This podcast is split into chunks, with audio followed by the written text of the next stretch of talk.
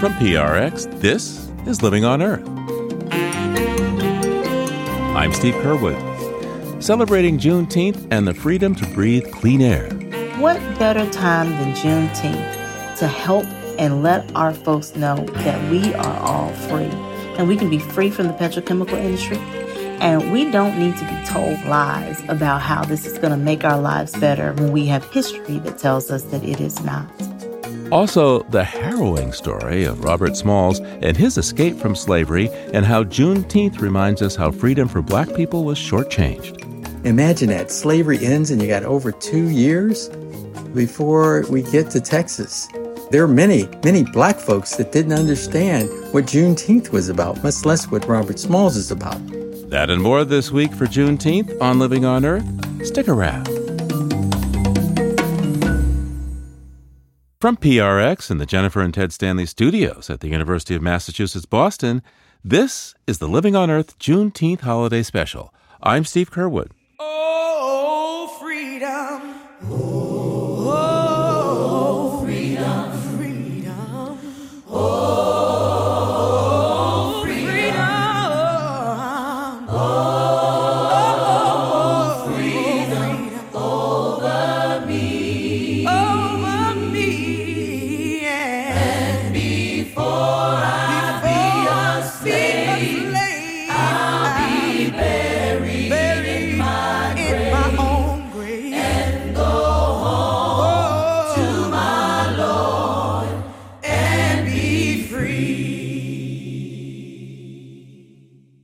On June 19th of 1865, enslaved African Americans in Galveston, Texas, finally got the news that more than two years earlier, President Abraham Lincoln had already emancipated three and a half million enslaved people in the Confederate States in rebellion against the Union.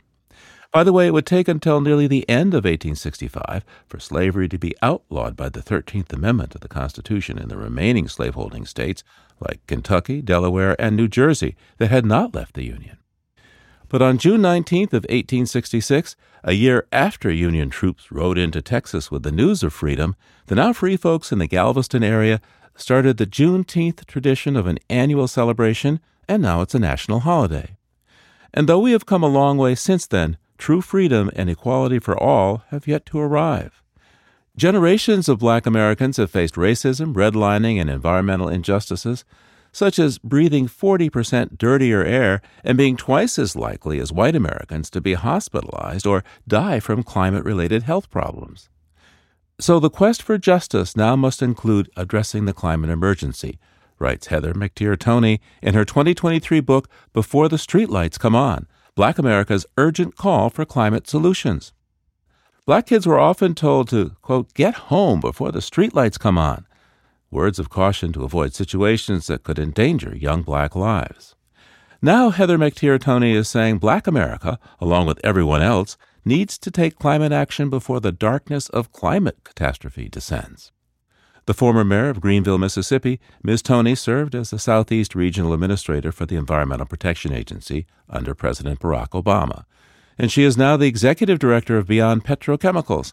Welcome back to Living on Earth, Heather. Thanks so much. It's great to be back. Thanks for inviting me back. So, one of the examples that really opened my eyes to the challenges of both government and officials when they try to make changes is the North Birmingham story that you tell in your book. You were Region 4 Administrator for the EPA. You visited North Birmingham at one point and then you went back. Tell us that story, please. So, North Birmingham reminded me a lot of my own hometown of Greenville, Mississippi. I was born and raised in the Mississippi Delta in a community full of love, but also full of its own challenges and struggles. So, when I was appointed to be regional administrator for EPA in the Southeast, Alabama was part of the community that I served. And North Birmingham, Alabama had been fraught with environmental injustices of a local Coke plant. Now that's not Coca-Cola, like the product we drink, but Coke, which is a byproduct of coal and burning of coal. And this particular community had been inundated with years of air pollution, so much so that you could feel it in the air and on the streets. People talked about how it left a almost like a itchy, filmy residue on the skin. And they had been for a long time asking for help to not only clean the land, but also to recognize the impacts of this pollution on their health. There was a high rate of cancer, a high rate of airborne illnesses, asthma, impacts that really were directly related to the air pollution, but nobody had really recognized it, acknowledged it as such. So when I came into the North Birmingham community, it was incumbent upon me as a part of the Obama administration, but also as a part of this community, as an African American woman born and raised in the South, seeing what looked like myself to be as much help as I could be in this space in this moment. So together we worked on how we could reclaim the land through brownfields funding, how we could encourage solutions that were creative that weren't necessarily connected to environment, but people wanted to see done, like revitalizing businesses and schools that have been in that space for a long time. What I did not know was that the state of Alabama, and I think historic and systemic racism that is prevalent throughout our country was going to be just as strongly involved in that space, even with or without me. And there was a very active investigation that was taking place in North Birmingham around bribery. In fact, there were elected officials that were indicted during that time period, all to keep this community from receiving the justice that they really deserve. So it was eye opening to me that it, it really spoke to the struggles that communities, particularly communities of color across this country face when dealing with environmental justice. Yeah, you write in your book that you first rolled through there in the parade of black SUVs, uh, befitting a high federal official, but somebody approached you there and said something. Yeah, there was a Mr. Smith who lived in that neighborhood. And I remember we had a community meeting and he came up to me at this community meeting. And I will never forget, he was holding a picture of his deceased loved ones, his family members. And he said to me, so what are you going to do? What you gonna do that's different than all these other folks? You come up in here with your SUVs in it, but what are you gonna do? we sort of toured that day and he came back to me separate. He said, I want you to do something for me. I want you to come back here and I don't want you to come back here with all your people. I want you to come back by yourself because they cleaned up for you today. They cleaned up all of the pollution and they cleaned up the streets for you. They washed it all down. He said, but Madam Administrator, you come through here when ain't nobody looking. And then you tell me what you saw. And I did one trip, I was driving in my car, coming from my home, going back to Atlanta, and I drove through the back way to get in to the neighborhood. And he was absolutely correct. The streets were covered with a film. I stopped and I put my hand like on a fence and I could wipe my hand and could see residue on my hand from what had been blown over from this coke facility. I went to his house, knocked on the door. He wasn't at home, but people know what's happening in their spaces and we should listen to them more. And that was my experience of understanding the historic legacy of housing discrimination and social injustices that had impacted places like North Birmingham, how real they were today, and how much they connected to environmental justice. And that's what I wanted to write about. I think that was the importance of telling that story in my book because it connected the dots between legacy pollution, legacy discrimination, and how and why we are experiencing disproportionately environmental injustice in Black and Brown communities today across this country. There's an area colloquially called Cancer Alley. It's this 85 mile stretch of land along the Mississippi between Baton Rouge and New Orleans. And I think there's over 200 petrochemical plants and refineries. And Now, communities there have been speaking out about the plethora of health issues, thinking of cancer and miscarriages that are associated with the constant exposure of chemicals from these plants. And a lot of people living there are descendants of slaves. And in fact, some of these plants are next to slave grave sites. What does this tell us about the historic legacy of slavery and environmental justice in the United States?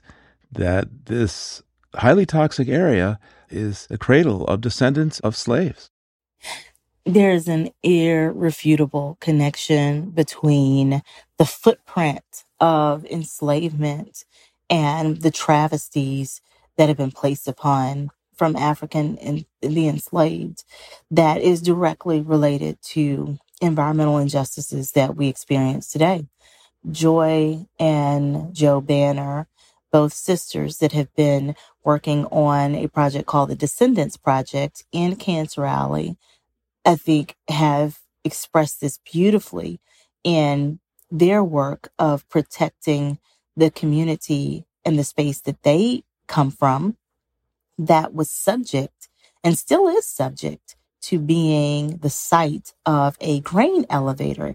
And they have been successful in making sure that the site itself is listed on the 11 most endangered sites by the National Historic Preservation Trust.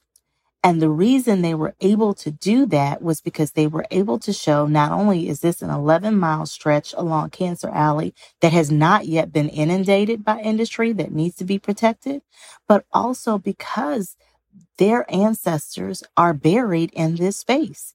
Every other space along Cancer Alley has been impacted negatively by air pollution, land pollution, water pollution because of this industry. And this industry sits in the exact same footprints that plantations set in all along the coast of Louisiana.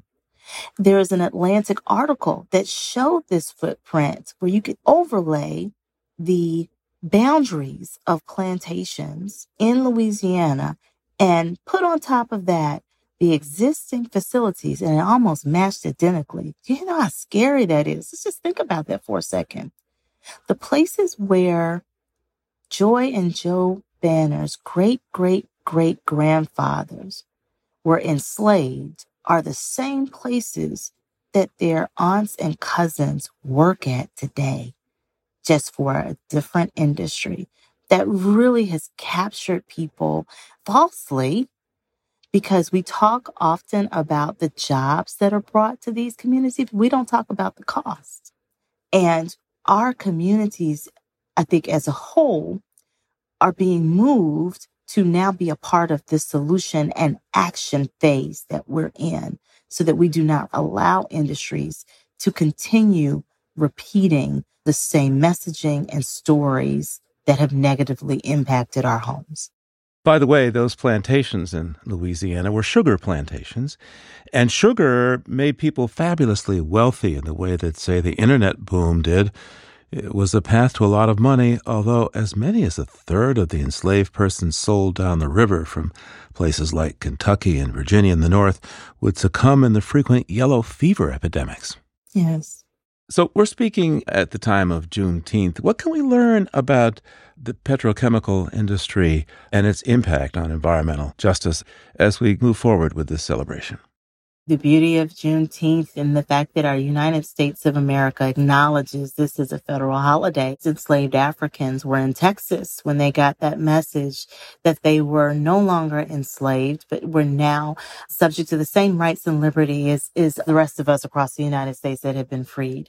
And today in Texas, this is where there is an extraordinary amount of petrochemical facilities that are already seated, but also a place where people are being falsely told that this this will be an improvement to their lives versus the reality of the chemical impacts, the environmental injustices, the travesties that take place to the human body by putting more chemicals into this space. So what better time than Juneteenth to help and let our folks know that we are all free and we can be free from the petrochemical industry We don't need more of the industry to be placed in communities, particularly communities of color, but we certainly don't need more plastics in our body. We don't need more economic disparity. And we don't need to be told lies about how this is going to make our lives better when we have history that tells us that it is not.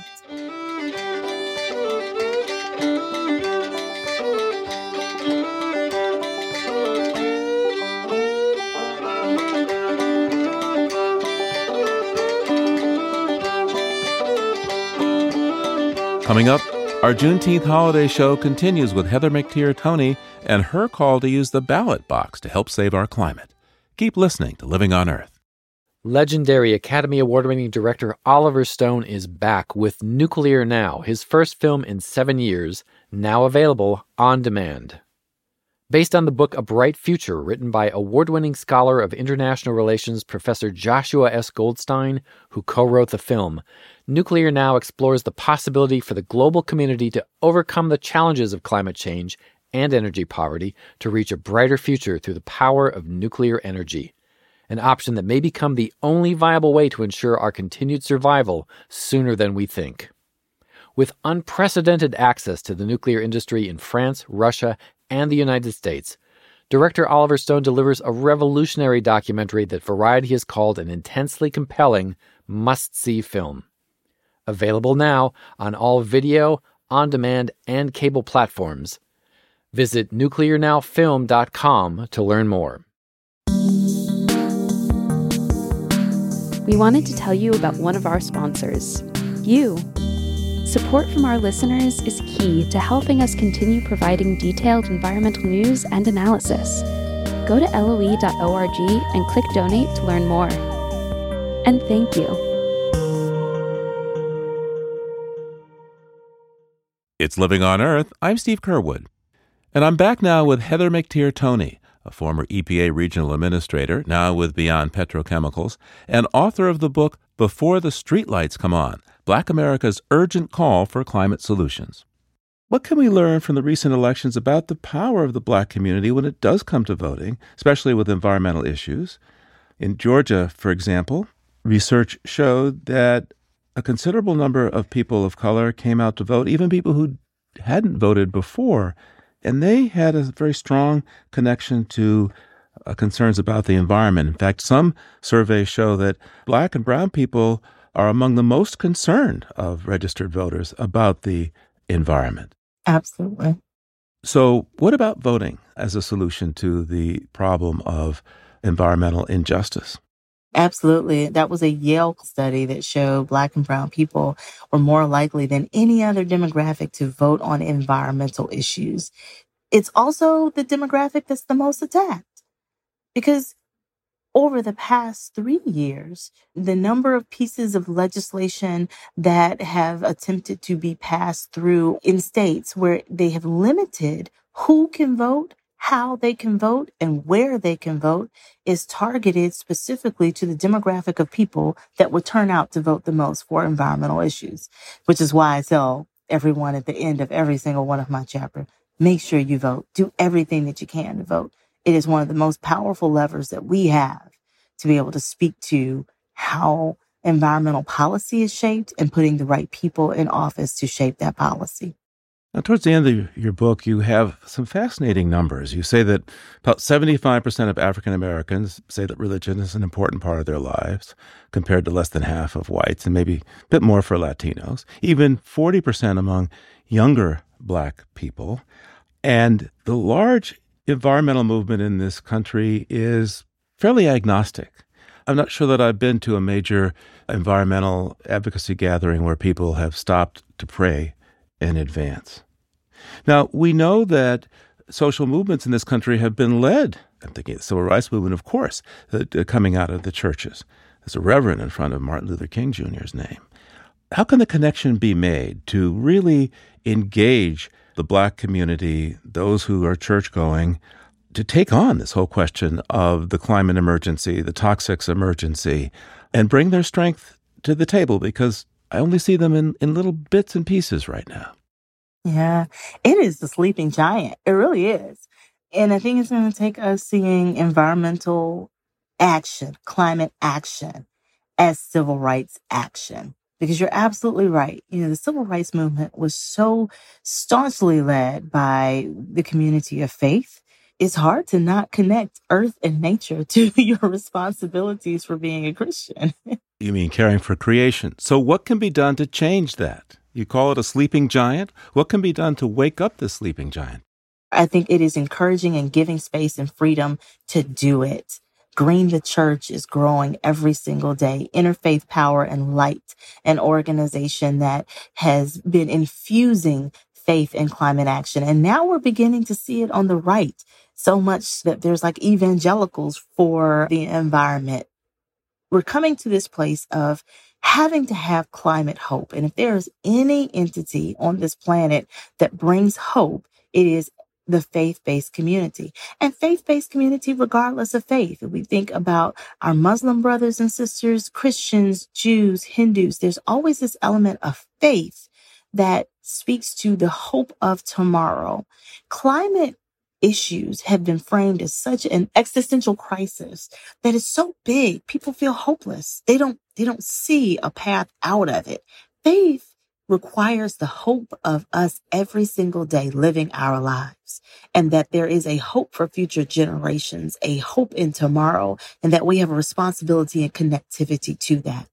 So I think the more that we say that, the more that we bring to bear our responsibilities from spaces of hope and do that in a way that is open, it is fearless, and it is connected to science, the more people feel comfortable and we're able to talk about some of those solutions. Heather McTeer Toney is executive of Beyond Petrochemicals and author of the book Before the Streetlights Come On Black America's Urgent Call for Climate Solutions. Thanks so much, Heather, for taking the time with us today. Thank you.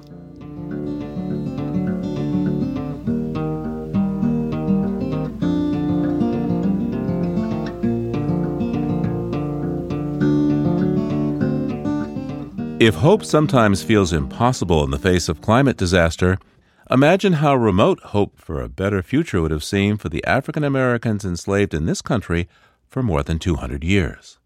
And yet, some did dare to dream of a free life for themselves and their families, and a few even risked everything to escape. Their courage serves as a reminder that even in the most adverse of circumstances, a way forward is possible.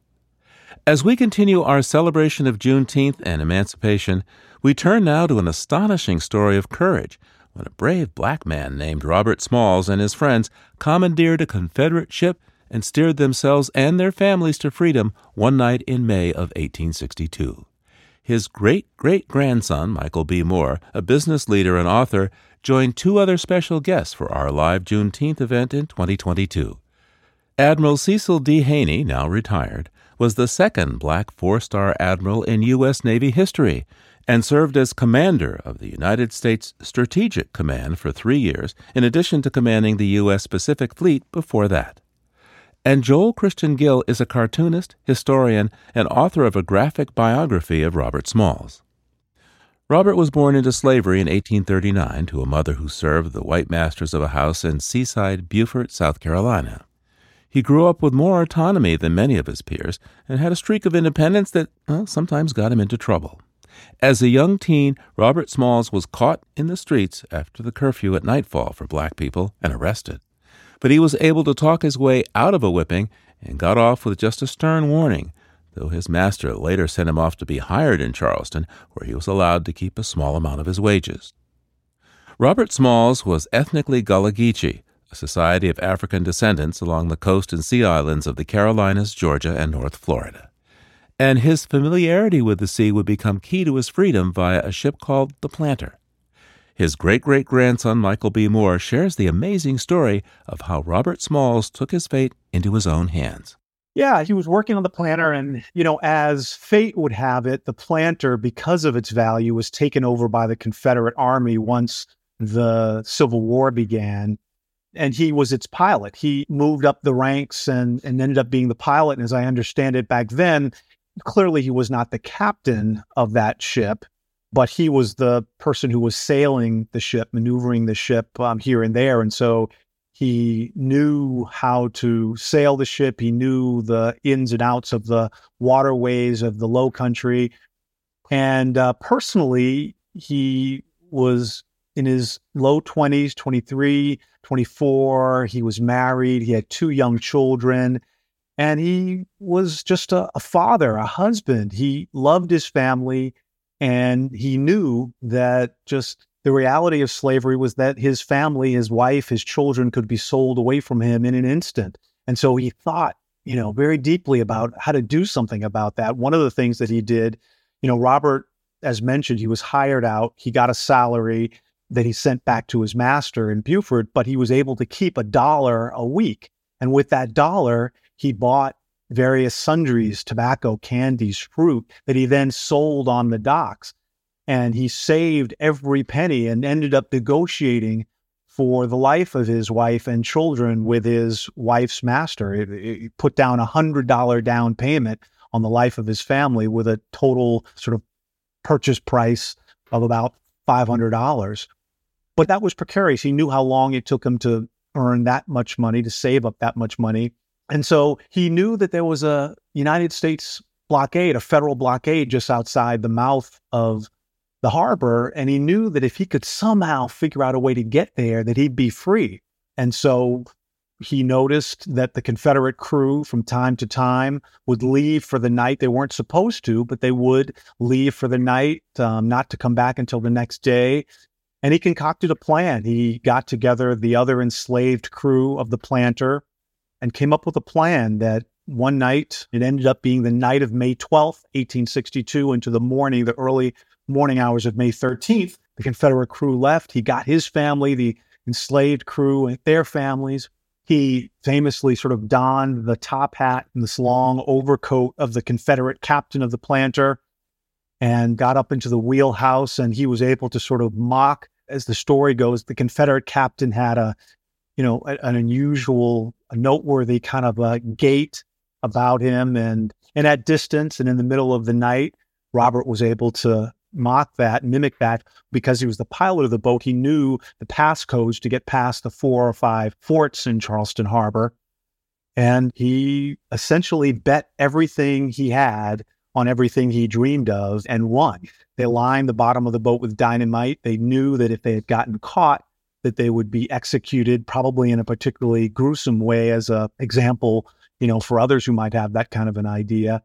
And so it was a life or death proposition. I often think, you know, it, it is so complicated, I imagine, in the dead of night to sail a boat through, you know, a busy and complicated harbor, but to do that under the threat of of death if something were to go wrong you know it's an amazing challenge and and i often think you know that if something had gone wrong i mean clearly i would not be here. So I, I, I, have lots to thank Robert Smalls about, but certainly his bravery and his skill are among the top. So, what happened to Robert Smalls after he got his family to freedom? I imagine the Union folks on that boat were pretty surprised to see this Confederate ship sailing towards them, but I gather they didn't fire, huh? Yeah, as the stories go, Robert had thought through all the details. He had thought through, you know, all of the intricacies of getting to freedom to that blockade, except for one detail, which was here is this, they say one of the largest boats in the harbor, you know, steaming full steam ahead toward this Union blockade with an enormous Confederate flag.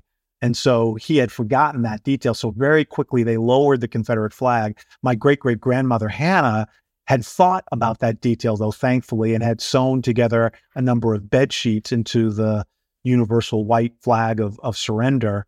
And that saved them because they also, they could have gotten past all of the Confederate forts, but then also, you know, run into trouble with the Union blockade and gotten killed by them. So, yeah, it was a precarious, audacious kind of a plan. And, you know, God was with them. You know, Robert got a reward for delivering the planter to the United States. He, he didn't actually get sort of the equation of what Congress sort of prescribed for these matters. I, I, think they couldn't see fit to give a black man that much money, but he got a handsome reward.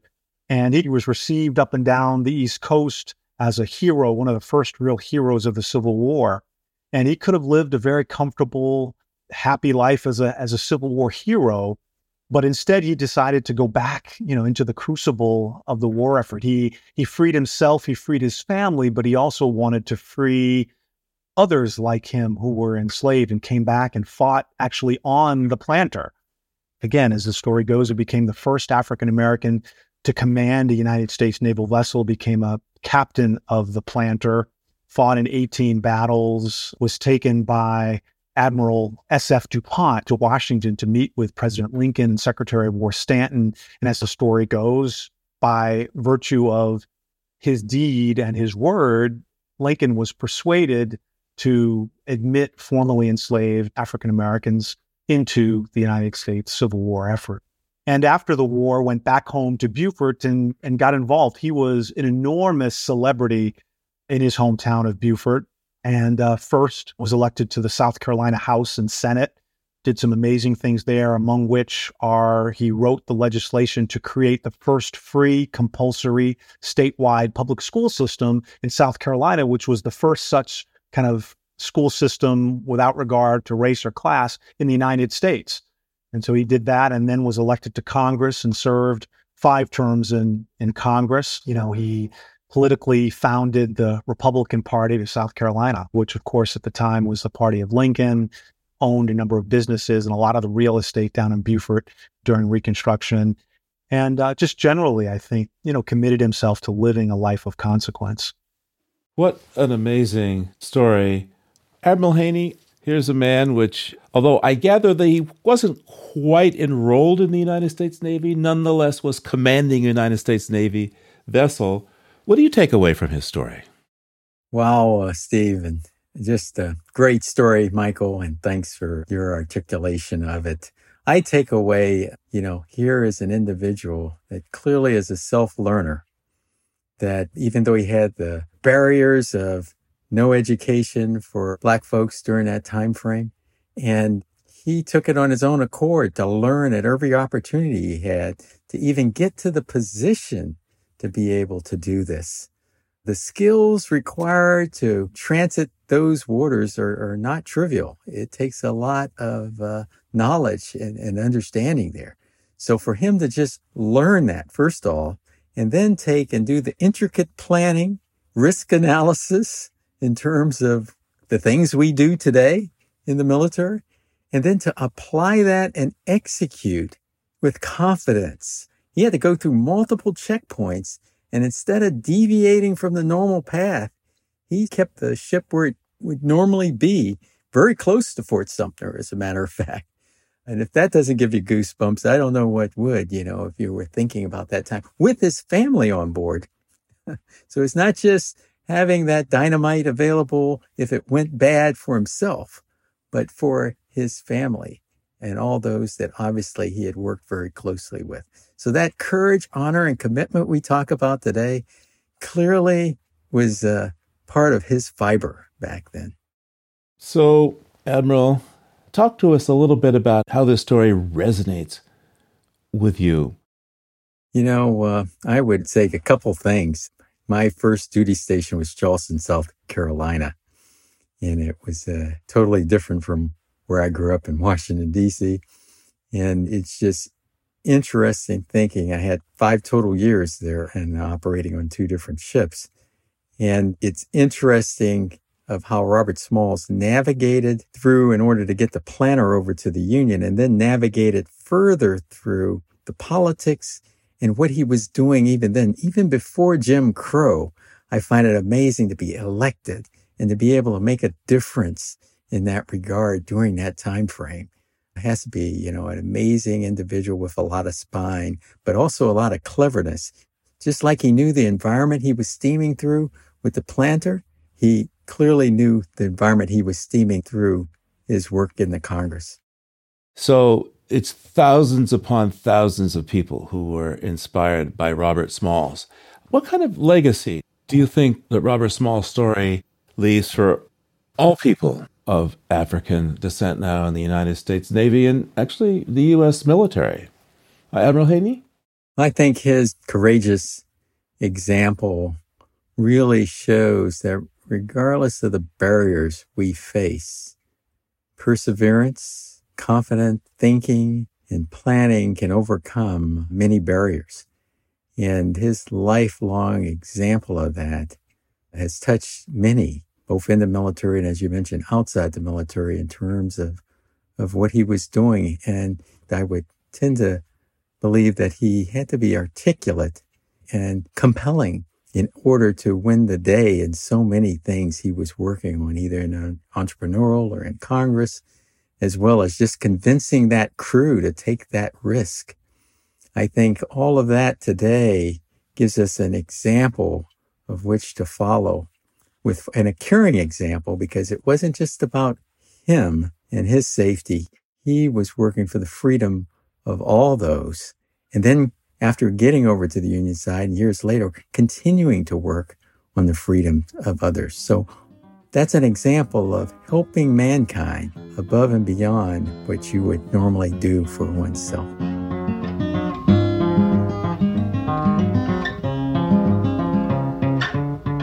That's retired four star Admiral Cecil Haney, and coming up after the break, we'll meet Joel Christian Gill, a cartoonist and historian who authored a graphic biography of Robert Smalls.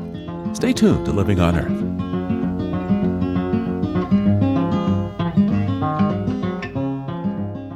Support for Living on Earth comes from Sailors for the Sea and Oceana, helping boaters race clean, sail green, and protect the seas they love. More information at sailorsforthesea.org. Support from our listeners is key to helping us continue providing detailed environmental news and analysis. Go to loe.org and click donate to learn more. It's Living on Earth. I'm Steve Curwood.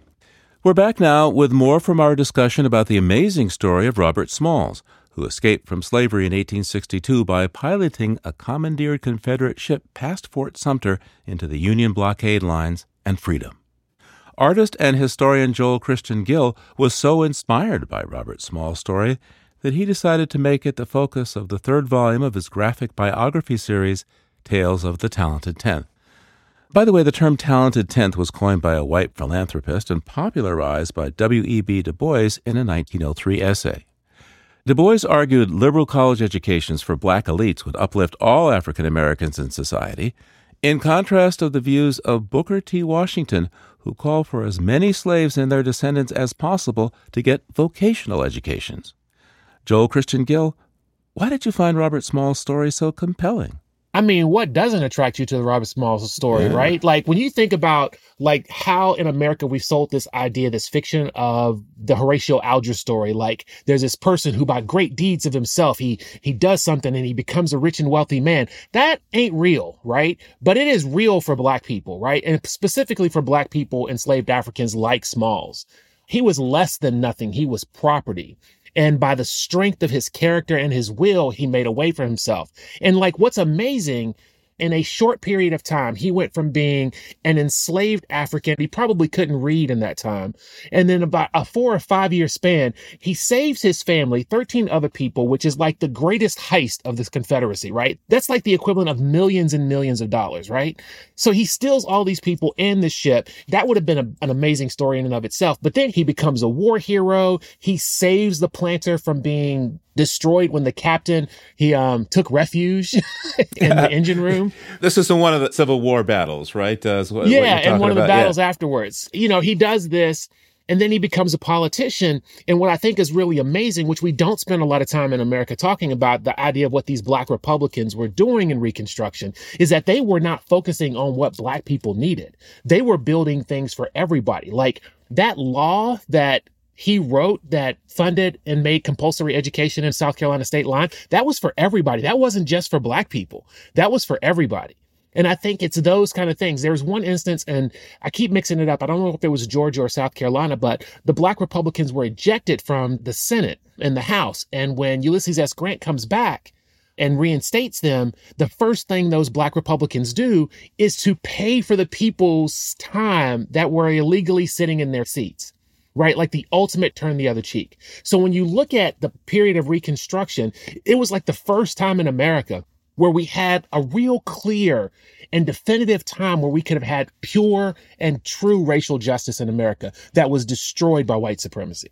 And I think that's the sad thing about that is because we put traitors on the names of our schools, like, you know, people who would have legitimately killed an American president. That would have been Robert E. Lee or Fort Hood, you know, like any of these things that we're naming these Confederate generals after. These were not Americans. They died not American citizens, and most of them gave up their American citizenship. But we have Robert Smalls, who embodies the American ethos of what it is to pull yourself up by your bootstraps and also do things and provide service to the other people. And there's not a school in America that's named after him. Like, where are the statues for Robert Smalls? And for folks like Robert Smalls, Blanche Bruce, and Hiram Revels, where are those people in our history? Because Black people in America make America keep her promises. When we do things, and when you do these things, it actually helps everybody, not just Black people. And I'm just like, that's what attracted. I'm sorry, I'm on a, I'm on a soapbox, but well, no, we that brings like. me to. So I think to all of you here, the point that Joel has made is that Robert Smalls move to have education for everyone, to lead all people in South Carolina for better educations. What is it that Black America can do to make a better place for all of us? Because, spoiler alert, I think we're still dealing with the white supremacy thing. I think it's just continuing to demand more and to not like, for example, not accept things like Juneteenth, right?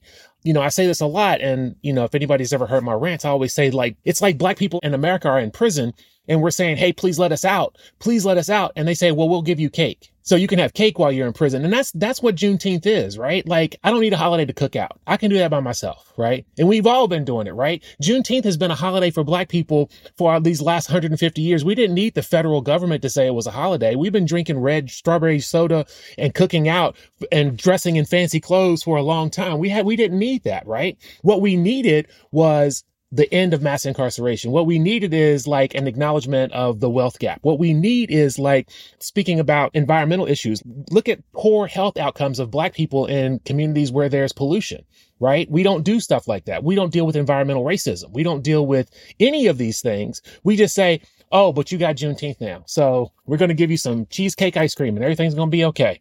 All right. Yeah, I, I, I would jump in and say, I think, you know, the story of Robert Smalls presents an appropriate model for how people who care about justice, who care about, you know, equality, you know, just how we need to act. Robert didn't just sort of sit back on his laurels and he deserved to relax and to live a, a really comfortable life, but he he rolled his sleeves up and he got back into the fight and he continued to try to do what he could to influence the process and to make America live up to her promises. And so, you know, I think democracy is, you know, a contact sport. It's a participative sport. Like we've all got to be involved and got to pay attention. And, and so I think Robert's example of coming from nothing, coming from in some ways beneath nothing and just striving and working and having his eyes fixed on a an appropriate point on the horizon. I think that's something that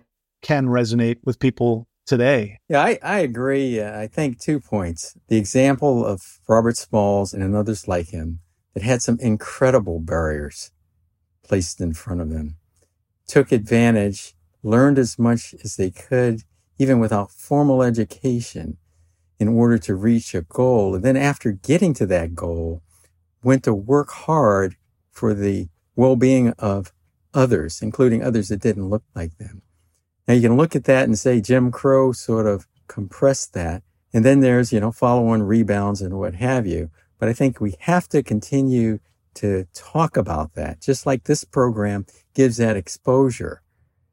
I would argue a little bit differently with Juneteenth in that with that recognition of a holiday, there are many black folks that didn't understand what Juneteenth was about, much less what Robert Smalls is about. So if you don't have something like that, that puts a bit of an exclamation mark, a pause and say, let's talk about this. It gives more recognition to it. Imagine that slavery ends and you got over two years before we get to Texas. A lot of understanding has to be digested there. And then with the spirit of Robert Smalls is we can't stop. We can't let those barriers just stay in front of us. we have to continue to self educate, thrive, thirst for knowledge, and then work our way through and continue to press forward with it. And prayerfully, eventually we will get there. Yeah, I think, you know, Dr. King said the moral arc of history was long, but it bends toward justice. And I just think we need to pull it. We need to legitimately reach over and pull that toward us. And of course, if they had given me an opportunity to vote for Juneteenth or Dr. King's holiday or, or Black History Month, I would have voted for all of those things, right? But what those things do is they allow people to forget to not have to pay attention. We would like the reflection, but we also want voting rights for people in South Carolina and like those kind of things. Like, let's do some police reform. Let's do some things that, you know, like we can see racism happening in health outcomes, right? So we can see that this is actually physically affecting Black people in America. And while I love the fact that these people are saying, let's reflect on these things, but also like, let's do something. Well, this has been an amazing discussion. Perhaps we could go out and talk green for a moment, not just black and white, but green. Our society has enslaved nature the way that people were enslaved in chattel slavery. And we have this resource extraction mindset that we burn fossil fuels and we do things that our society acts as if it's okay to do this, when in fact, if you look at the natural balance, it's not. Because by taking all that stuff that was put away millions of years ago and putting in the atmosphere now, we are wrecking the kind of environment that us humans operate in, right? So, looking back at the story of Robert Smalls and looking ahead, how can we break the chains of our enslavement up to this totally dysfunctional, destructive way of handling our environment, and most manifest right now by climate disruption? What are the tools that he showed us that all people could use now? How can we get ahead of this or at least stay even with it? I would just say something really quickly. I don't think we can rely on predatory capitalism to get us out of something that predatory capitalism got us into. So that means like electric cars are not going to do it. You know, it's mass transit that's going to decrease our, our dependency on carbon, right? Like it's that kind of thing. We're going to have to look for policies that are not about just a new, different way to make money, but we're going to have to do some things that are not involved in the market in and of itself. Because when we don't have a Wall Street, when Wall Street is underwater, it's not going to matter what their market driven solutions, right? So we're going to need to find solutions that are not necessarily based in predatory capitalism, which is what we're living in right now. Well, I'll take it from just the standpoint of just reiterating the fact that, you know, I think the lesson that Robert Smalls showed us is that, you know, amazing things can be done created, established with vision and with the audacity of hard work and just diligence. You know, one of Robert's perhaps most famous quotes was My race needs no special defense, for the past history of them in this country proves them to be the equal of anyone anywhere. All they need is an equal chance at the battle of life. And I think even if you take a step back and broaden that from focusing on people of African descent to sort of people in general, I think to the point about predatory capitalism, you know, at the end of the day, the people have to create a meaningful counterbalance to so much of self-interest and greed that that is not good and not serving humanity. Admiral, I will um, try to approach it in a different sort of way. And I'll try to use Robert Smalls' example and just this planter approach that he had. You know, he had to convince a lot of people. I mean, the people that were part of his crew to go forward against the risk that was in front of him, which meant he had to be a compelling leader, a thought leader, and a planning leader who gave it probably a lot of introspection himself in going forward. So when I look at this, looking at the concerns we have for our environment today and getting at it, it gets to be uh, understanding the problem. I think about where we were in the Al Gore days to where we are today. And still we have a long ways to go and a lot of navigating to get there. It requires a lot of education and exposure and being able to have that compelling argument out there in terms of we got to go forward and the emergency of fixing some things. And I think his example can show us some of that, but then it's got to be expanded more. It's not just the United States and what have you. It, it's the world and how the world addresses this problem collectively and recognizes it as a problem, really requiring leadership in a different way than we perhaps have had before in terms of this urgency of applying resources to it. It's interesting seeing the world look at COVID and the amount of money thrown into research, development, and what have you there to come up with vaccines and to study it and to understand it, medicinals to get at it, even for those who don't believe in the vaccinations to, to be able to help them. Now, that was a worldwide effort in many ways that must continue. We have to have a, a real compelling worldwide effort going on in this area in so many of the facets that were discussed here, you know, to get at this and the uncertainty of our future if we don't. You know, Admiral, it's it's like you say here. With Robert Smalls, his choice was now or never. Our chance now with the climate is now or never.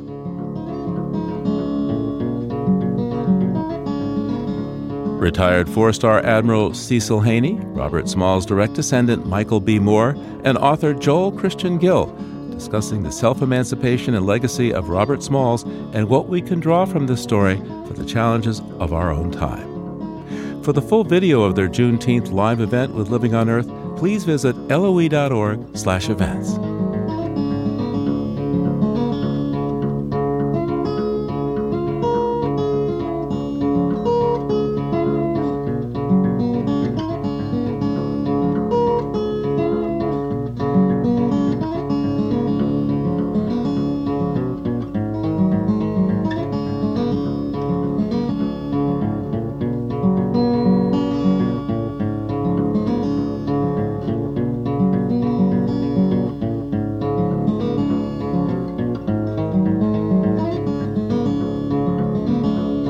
on Earth is produced by the World Media Foundation.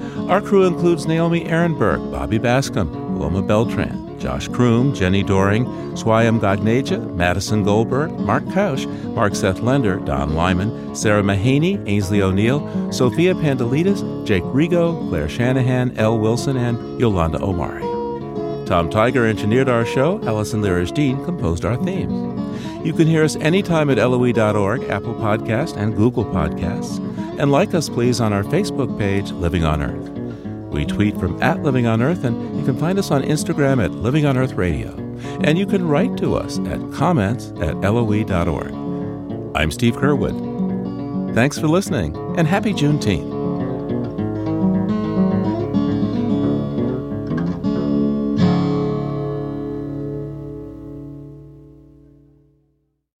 Funding for Living on Earth comes from you, our listeners, and from the University of Massachusetts Boston, in association with its School for the Environment, developing the next generation of environmental leaders, and from the Grantham Foundation for the Protection of the Environment, supporting strategic communications and collaboration in solving the world's most pressing environmental problems.